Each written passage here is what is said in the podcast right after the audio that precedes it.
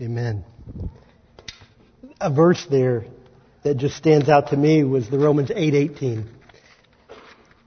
For I consider that the sufferings of this present time are not worth comparing with the glory that is to be revealed to us. Doesn't minimize the suffering. Doesn't minimize the trial. Doesn't minimize how long that journey can be at times, right? But the reality is that the same confident hope is what has led millions of believers traveling through life to endure deep suffering, to go through unspeakable trials along the roads of persecution, even to the point of those who have given their lives for the name of Jesus. They've all had that deep, abiding confidence in this hope of the promises of God. They've had ears to hear what God has said through His promises for those who love Him and who live by His promises. Did you hear that there? Did you hear that along, that it was a journey? That it is a journey, right? It is a journey. And we're constantly looking forward in hope to what is to come and is to be. However, we can lose sight of that, right? We can lose sight of heaven. And this morning, we're going to see in our passage today that God intimately gets involved and the Spirit gets involved and says, hey, it's coming. There's hope. There's hope of a future and permanent eternal blessing. However, mankind has persisted in ignoring both God's promises and God's warnings throughout history, right? Mankind so is so consumed with what is in front of us, with both the happy things in life, the pleasures of this life, as well as the difficulties of life that we just ignore. The voice of God, the messages from heaven. In the days of Noah, God saw such wickedness on earth that he decided, I need to clean house. It's time to clean house. Mankind gave no thought, no reverence, no worship to the Creator. So God brought cleansing judgment to the earth. But before sending the flood, what did God do? God sent Noah. Yeah, we all think of Noah building the ark. And he had the greatest object lesson in the world. Like, you know, conversation piece sitting on your, your coffee table is nothing to building an ark in your backyard. Okay? And by the way, you got a pretty back, big backyard to build an ark, right? But God sent Noah as a preacher of righteousness, we're told in 2 Peter 2 5, to warn the world of what was to coming and to proclaim that there was a way of escape with the message of coming judgment came this message of an escape. And Jesus pointed that correlation between the ark and himself as the way of escape. Matter of fact, this wasn't just any one-time message. Noah preached this message for like a hundred years. And parents, you think that, you know, I've told you twice. Noah's like, I told you for a hundred years. Yeah, sure, Noah. And yet, no one listened. God spared Noah and his, his family, but no one else listened. And scripture gives us examples all the way through of others who refused to listen to the warning. Sodom and Gomorrah, Pharaoh in Egypt, King Ahab and Queen Jezebel. And the prophets came repeatedly to the people of Israel, warning them, warning them, and warning them.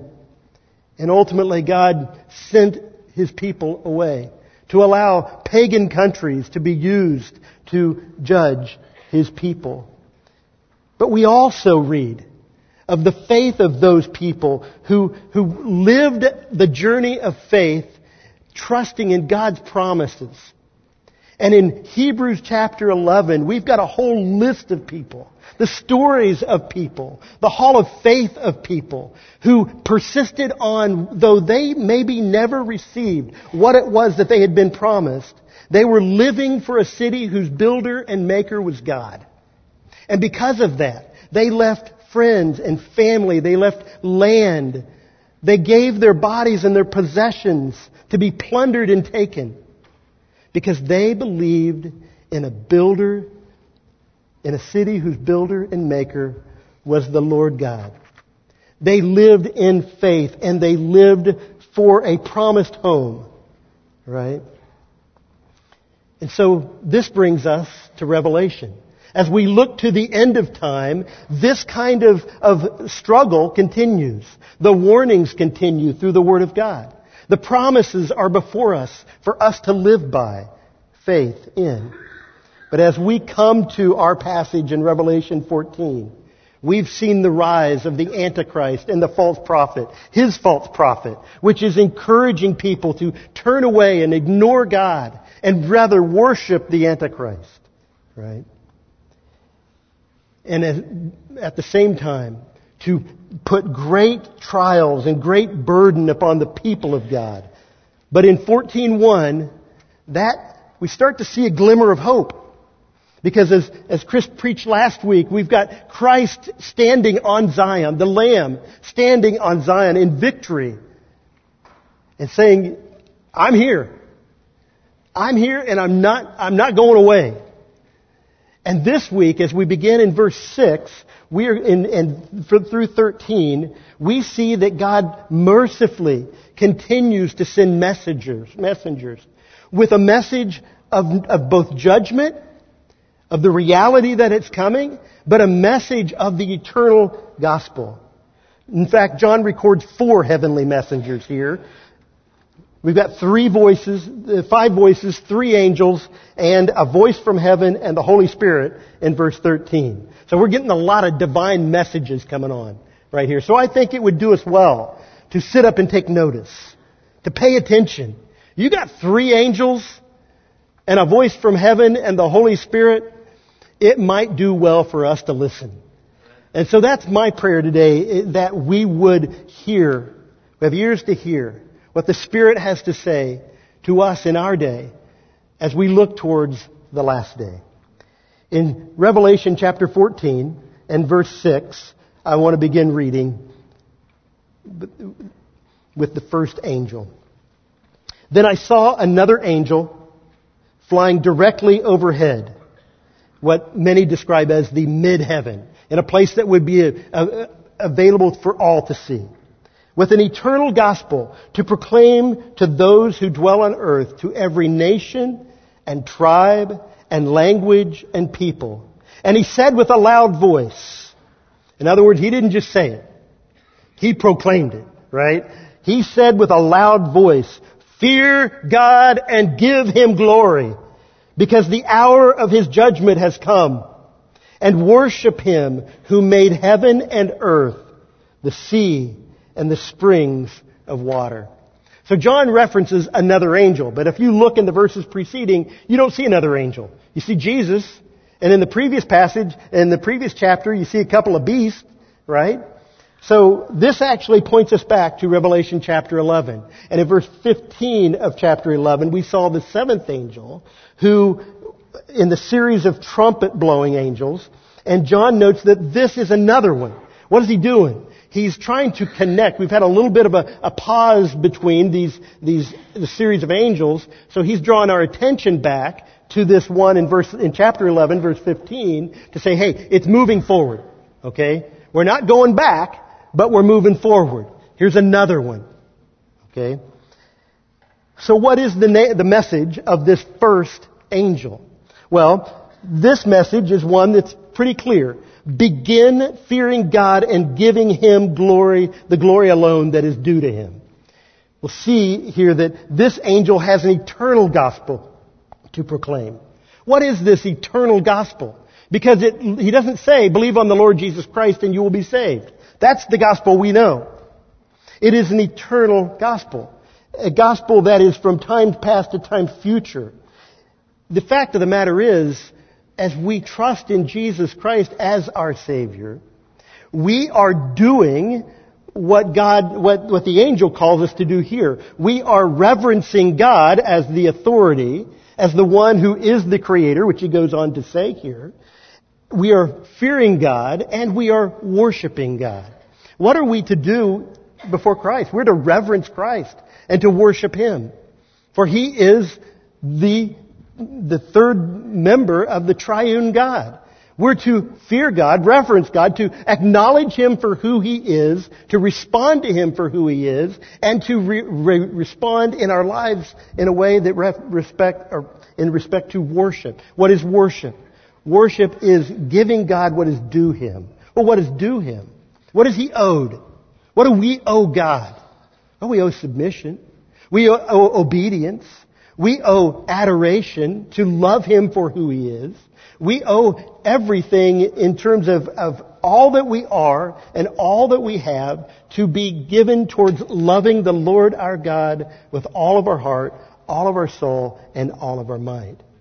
That is at the heart of the eternal gospel. So those who refuse that are those who continue on down the path of saying, we don't, we're not listening. We don't want anything, we don't want to hear what you have to say. But the good news is this. This is the gospel, the, the good news. And that is this, if for all who do fear and worship God on His terms, coming to Him by faith in the Lamb of God, as we saw in, in 14.1, there is eternal life. It's a gospel that has been, that has been in place because God is and has always been, but it's a gospel that translates for us into eternal life as we hear, respond, and obey. This is a message of mercy because all are headed down a path towards judgment. We all have sinned and come short of the glory of God. We all have gone our own way, we find in the Old Testament. This verb tense here, where he says, fear God and worship Him, is, the, that the, the fear is a verb that means begin fearing. In other words, you ain't been doing it, start now and continue doing it. I don't think he, the angels probably didn't use ain't, okay? But the idea is that he said begin. Begin now. You've persisted in your rebellion. You persisted in ignoring God. You persisted in going your way. Begin now. For now is the accepted time. Now is the accepted time. It's not time, and, and in that day, how much more true will that be? But you say, yeah, but I have time. We know that history continues on right? And that's addressing the end of history, but we don't go on forever. All humans have an end. Is appointed unto man once to die, and after that, the judgment. And so the, the time to begin to give God the reverence and honor that He's due as the creator of the universe, and to worship Him as the sovereign God, that is today. Why would we wait? Why would we wait? So why the call to fear and to worship? And really there's two things that we see in this passage. First of all, because he's worthy. He is the creator. He's the, the one who made all the land and all the sea and everything that you see in it. And so he owns it all, to put it very simply. This isn't a message of, of real brand new things. This is a message that says, here is the truths of old that are going to continue to be proclaimed until the last day. The, the message that says, fear God, to, to, because he's, first of all, he's worthy, and second of all, because if we don't, there are eternal consequences from refusing to do so. Just as Malachi 2.2 warns us, if you will not listen, if you will not take it to heart, to give honor to my name, says the Lord of hosts, then I will send the curse upon you, and will curse your very blessings. Indeed, I have already cursed them because you do not lay it to heart. This, again, is a message of mercy. You say, no, that's a message of judgment. Friend, why would you give a message of judgment except to warn people? If God wanted to just judge us and end it all, then He could. But in mercy, He calls us to say, you continue down this path and it's going to be bad. It's going to be painful. And how awful it is that we refuse to proclaim the reality of coming judgment. because we're afraid of how people might feel about it. I would guess in our congregation this morning that many of you may be uncomfortable with what lies ahead in our passage today. With the discussion of the coming of eternal judgment, about the wrath of God and eternal torment. It's not easy. It's not easy to be this guy on this side, except that my responsibility is not to make people happy, but to proclaim the truth.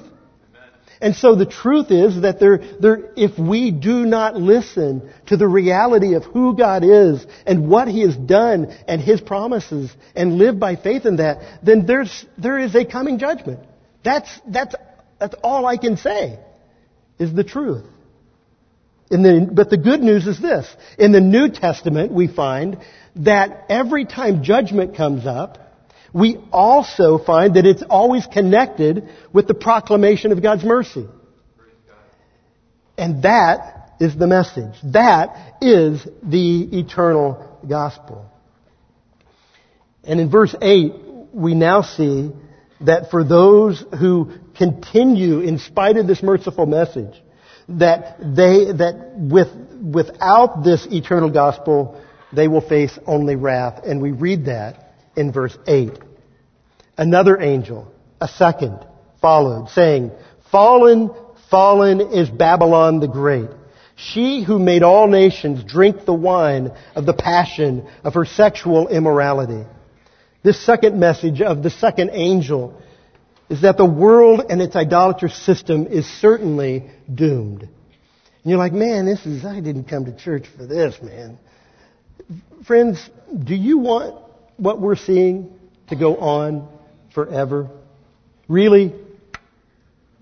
Seriously, do you want to see us pursue deeper and deeper into the dregs of the nasty sin that not only we as individuals can go, but we as a world seem to be finding new ways?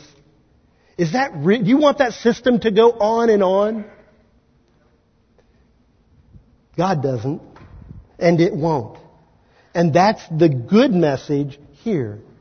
In contrast to the victorious lamb in 14.1, we now see a proclamation of the certain coming destruction of Babylon. And while here we see it proclaimed, it anticipates the thorough description of the fall of Babylon during the final bowl judgment in Romans 16:19.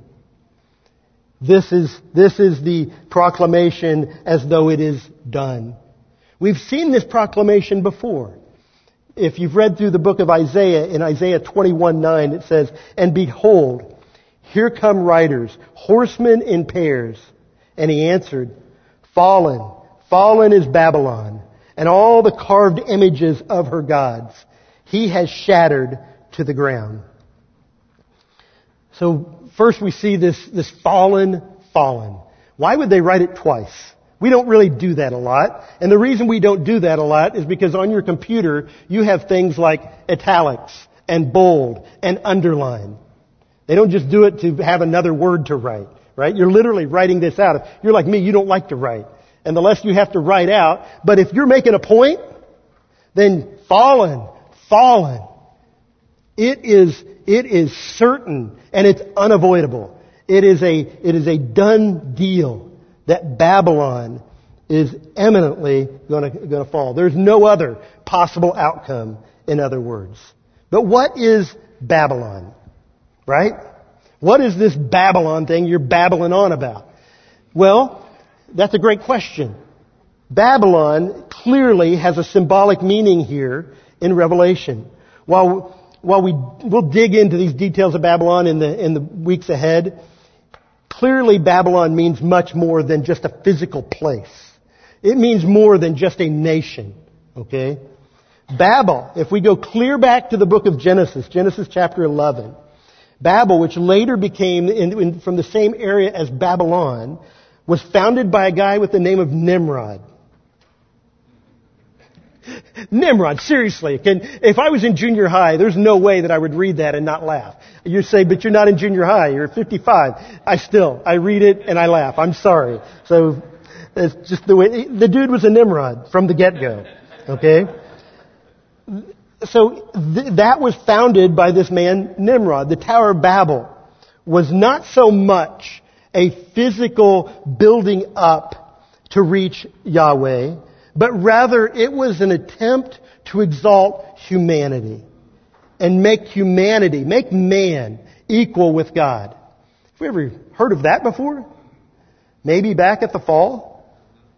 And here's what they said in Genesis 11. Come, let us build ourselves a city and a tower with its top in the heavens, and let us make a name for ourselves, lest we be dispersed over the face of the whole earth. So, as in the history of both Babel and Babylon the Great, right? John's reference to Babylon the Great presents really a worldly system in which man is the focus. He's focused on his own self-rule. He's focused on his own self-worship, where it's my will, not thy will be done. And that has persisted through mankind, and it will persist, and it will only be accentuated in the last days.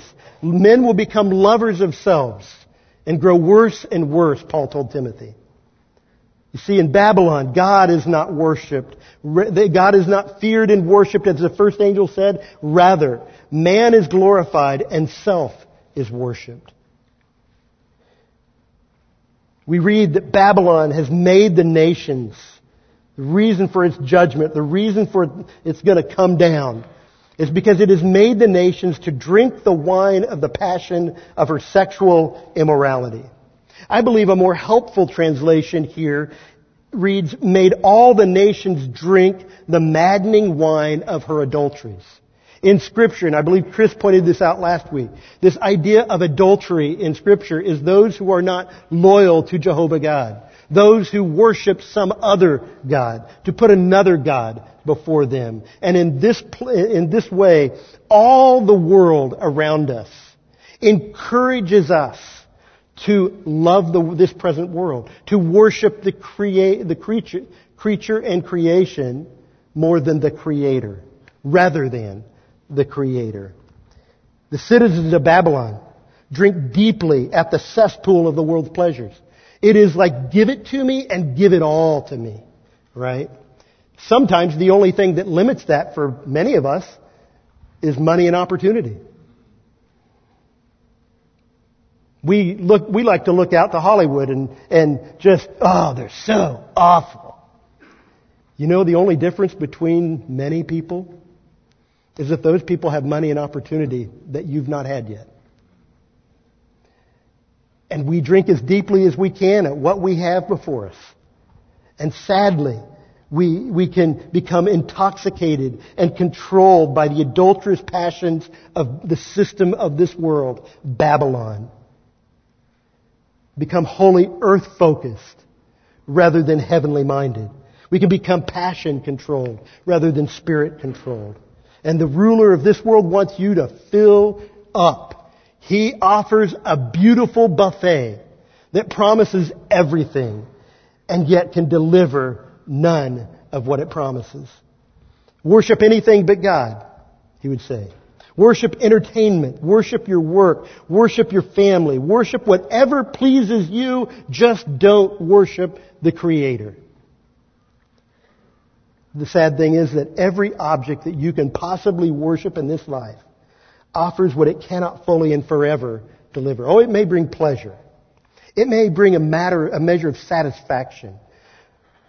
But how quickly those things are gone. And one day, he says, fallen fallen is Babylon. Because one day it will be completely and forever removed. Any other gods. Any other gods. One day this whole self-absorbed man exalting system will come crashing down. And here John records that a third angel proclaims what will become to the citizens of Babylon. Those who have worshipped at the cesspool of Babylon eh, who have sought other gods of Babylon. And he says in verse 9, and another angel, a third, followed them, saying with a loud voice, if anyone worships the beast, bringing us back to chapter 13, worships the beast in its image, and receives a mark on his forehead or on his hand, he also will drink the wine of God's wrath, poured full strength into the cup of his anger, and he will be tormented with the fire and sulfur in the presence of the holy angels and in the presence of the Lamb. And the smoke of their torment goes up forever and ever.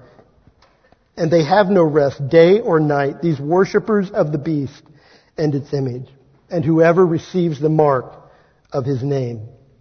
You see, back in chapter 13, the beast and his prophet put the fear of the beast in these people, that they might worship the lamb, not the lamb. They might worship the antichrist, the beast, right? To be worshippers in Babylon. Sound familiar? Fear. How did they strike that fear though? Through manipulation. Get the mark, identify as a citizen, or you get nothing. You'll not buy and sell. You can go starve to death. Go kill yourself for all we care. And here, the first angel says, no, fear God. Worship the Lamb. And we're going to find that this promise is eternal life, not some temporary fix in present Babylon. You see, for those who drink Babylon's cup, who this cup of adulteries that it offers, the Lord will give his own cup, this cup of wrath. And that's the message of the third angel, that those who drink, seek to drink their fill at the altar of this world will be filled eternally with the wrath of God. I just want to say this.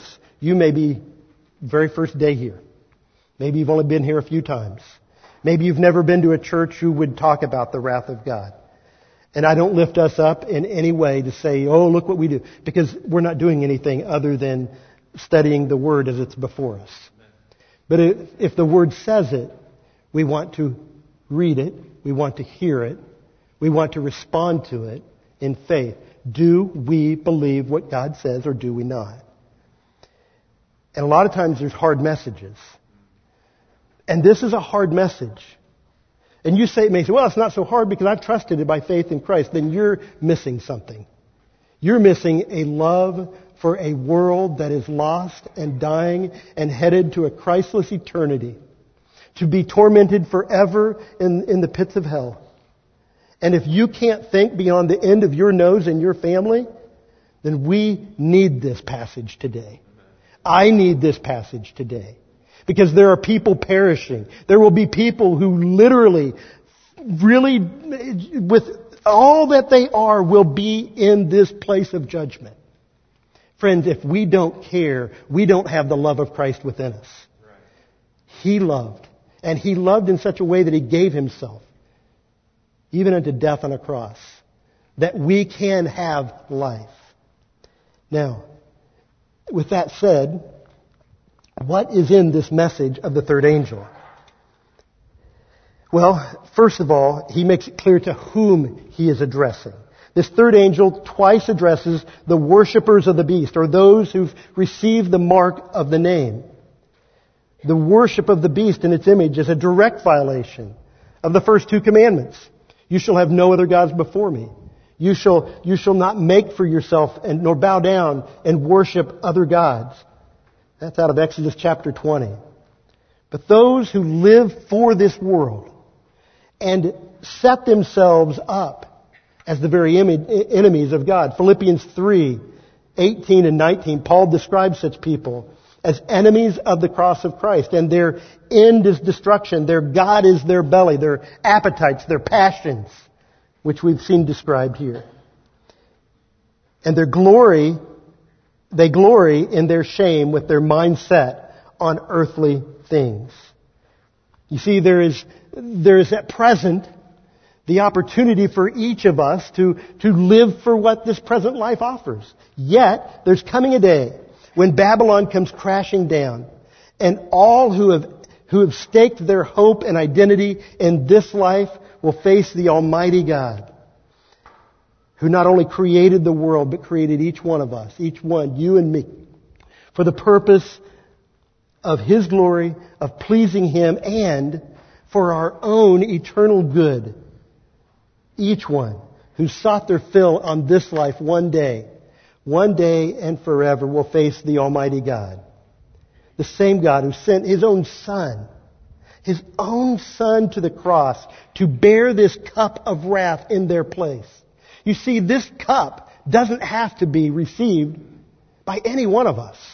It's already been taken. Jesus in the, in the garden said, let this cup pass from me, but it didn't. The Father found it pleasing that His own Son would take this cup in your place and my place. The question is, do we hear the call of mercy? Do we hear the eternal gospel being proclaimed? That we would turn from our, our own way that ultimately will lead to judgment and instead by faith trust in Christ. God's judgment is consistently referenced throughout Old Testament and even in the New as a cup. Jeremiah 25:15 says, "Thus the Lord, the God of Israel said to me, Take from my hand this cup of the wine of my wrath and make all the nations to whom I send you drink it." But this isn't just a cup of some wrath. It is a cup that is described as being in full measure. What is that about? Well, in this time, they would have taken their wine, which would have been stored often condensed. They would have taken that wine and they would pour it 50-50, water and wine. And the purpose for that was, first of all, their water wasn't very good. You did not want to drink it without this alcohol killing what was in it. Okay? And so they would mix it. Now, uh, obviously they would have different mixtures, but the only time you drank it to the full strength is if you had one purpose. And that was for it to become a controlling substance in your body. Right? That it would have it, you would be drunk with it. You only drunk at full strength if you wanted to be drunk with it. Here's the clear statement being made. God's wrath will be consumed by the citizens of Babylon in its fullness, undiluted, that the effects might be fully experienced. As they were drunk on the pleasures of the world, so in eternity, they will be drunk on God's judgment. That's heavy. And praise God that it doesn't end here. I'm just telling you that because we're not there yet, but we're getting there. We're coming up, we're coming back to that eternal gospel. Because as we come to the end, we'll see that there's, there's more to be said on this subject. But the third angel makes it clear that this is not a passing experience. There will be no parole for good behavior. There will be no what William Barclay ultimately comes to where it's going to be universal salvation. Where sometime, somewhere out there in all eternity, that maybe they'll all have paid enough and they will all be then brought into heaven. We don't see that. I would love that. I am a middle child. I am an appeaser. Okay? I like everyone to be happy. I want everyone to be happy. But I can't do it at the expense of the truth. I can't do it. I can't make up my own scriptures. I can, but they're worthless. The scriptures, according to Steve, are, just ask my family, they're not real great. Okay? They're not going to be worth a whole lot in the long run. But the scriptures, according to the Word of God, say here, according to this third angel, that they will be tormented with fire and sulfur in the presence of angels and the presence of the Lamb. And the smoke of their torment goes up forever and ever, and they have no rest, day or night. This is an eternal torment, a forever and ever without rest.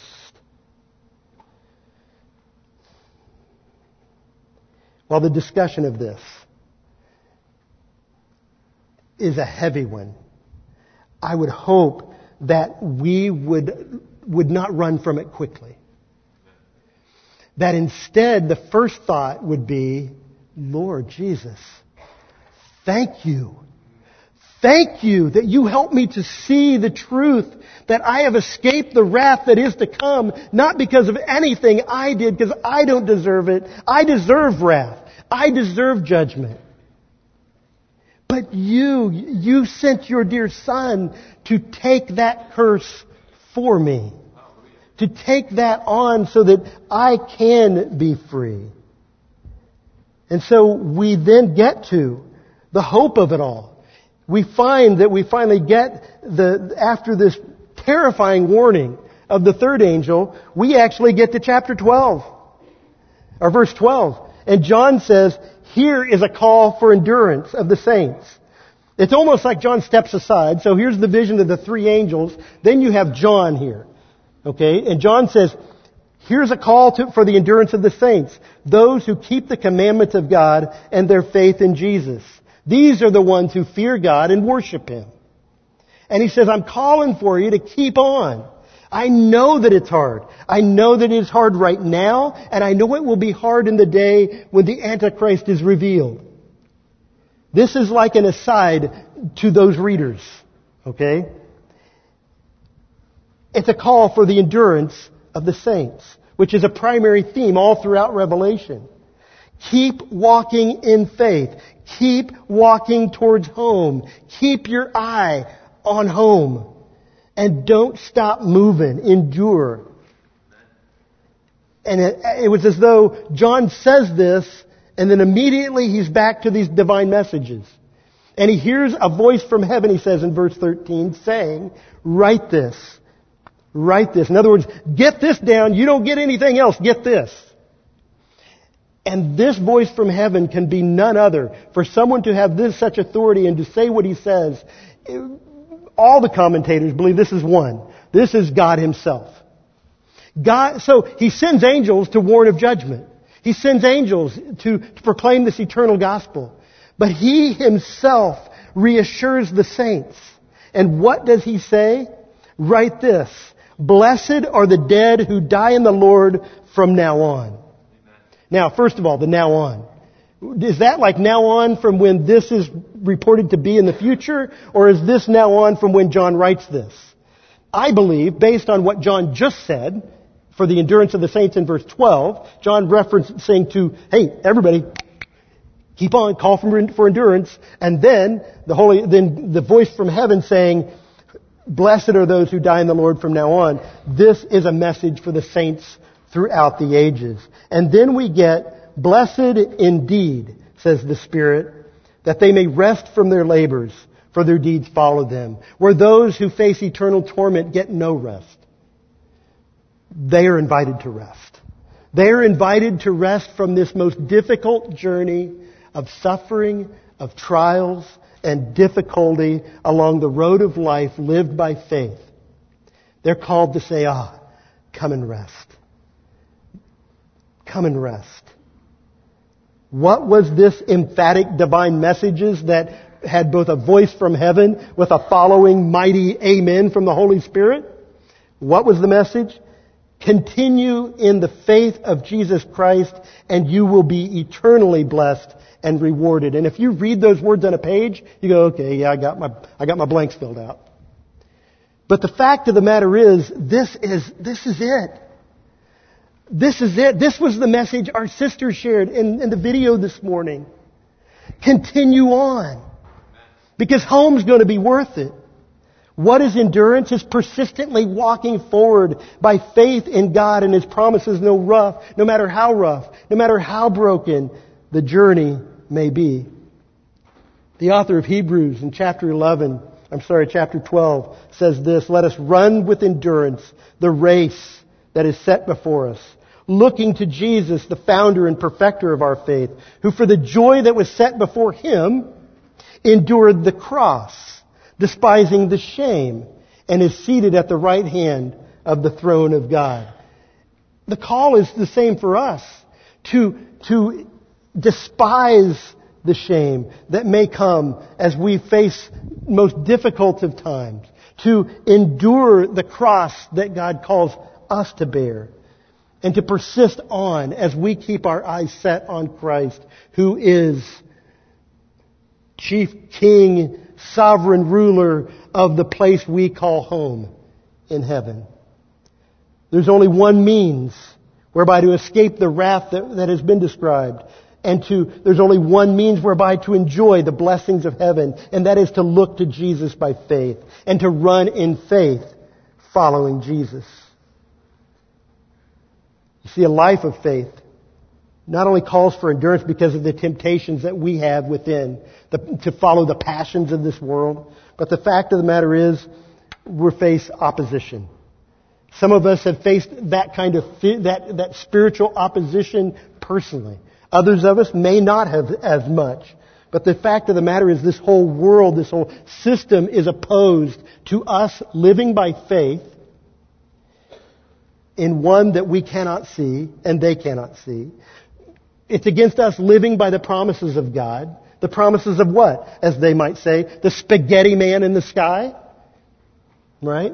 Some of you who have seen that kind of stupid reference. The fact of the matter is, we are called to endure through such trials. Mark 13, 13 talks about this kind of hatred.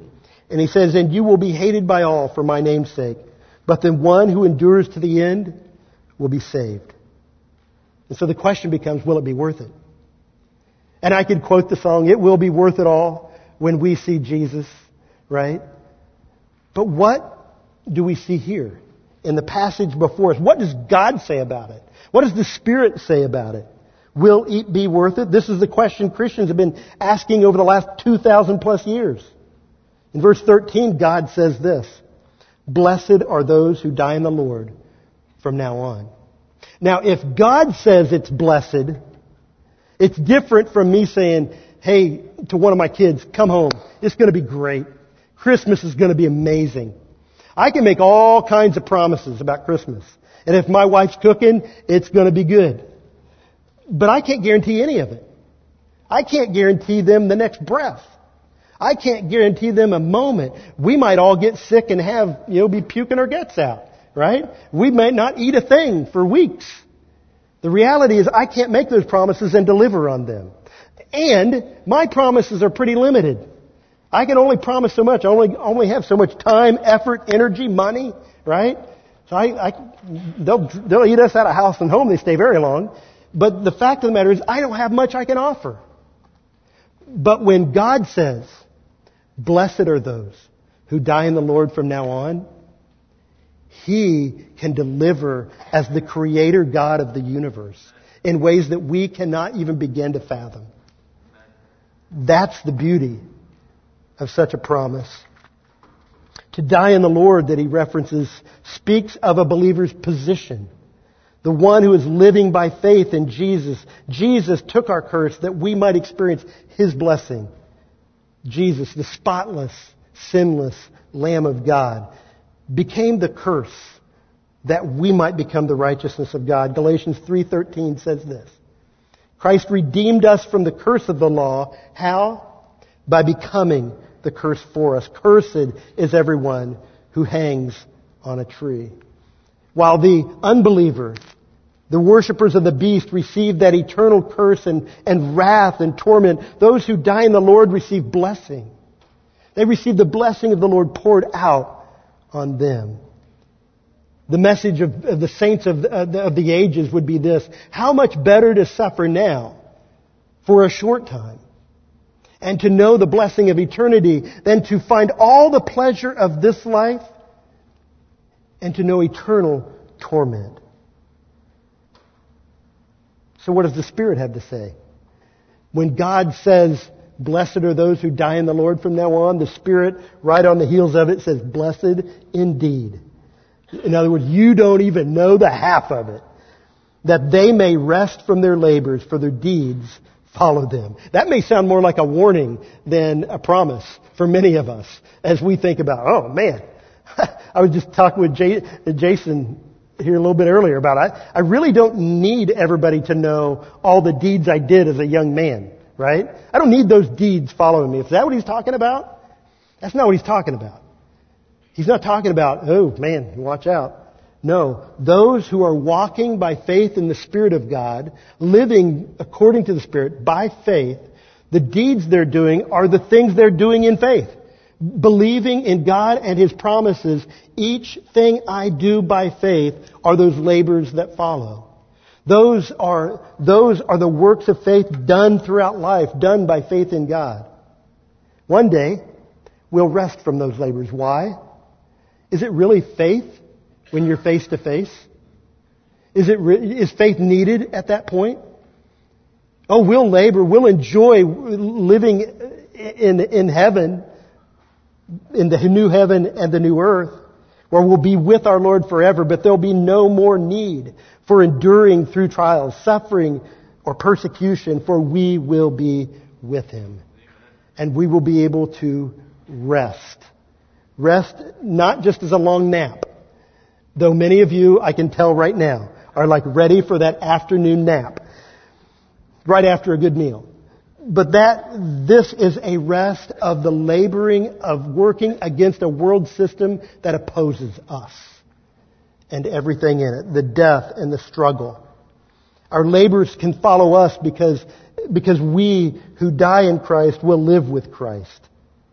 The labors of the faithful will live on with him because they are the treasures that have been laid up. They are, they have been done for the delight of heaven, and so they will be their delight in heaven. We'll begin to see the impact and the benefit and the blessing of each work and the glory that has been brought to Christ. We'll see the eternal impact. We'll see the true eternal reward. See, that was a theme of the New Testament. It was a theme of the early church. That idea of, of the, the, the laboring and the reward. And we see Jesus talk about it in Matthew. He says, rejoice and be glad, for your reward is great in heaven for those who underwent suffering and persecution. Paul spoke of it in 2 Corinthians, receiving what is due for what each has done in the body. And James connects endurance directly to trial, saying they will receive the crown of life which God has promised to those who love him. And so here in verses 12 and 13, God himself personally assures believers that they will experience eternal blessing, which is the good news of the gospel. In other words, all that living by faith will pay off. All that living by faith through the rocky journey of life will be remembered and rewarded. It won't be forgotten. And both God and the Spirit say, keep on. Keep on. You're almost home. You're almost home. I was telling a friend about this this weekend. In my small Kansas hometown, Main Street was a brick street. And we would travel various, various times to go maybe see my brother play basketball or go see grandma who lived two hours away or come home from the few vacations we did do. And we'd get home at night and I would be sleeping in the back of, of the van on the floor, you know, before, you know, you had seatbelt laws and all that kind of stuff.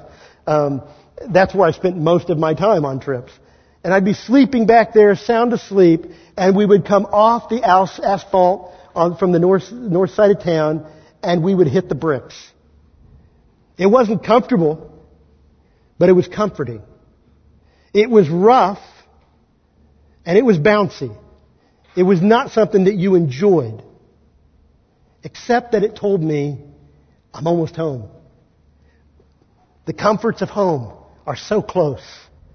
The pleasures of home are real and they're just down the street. You're almost home.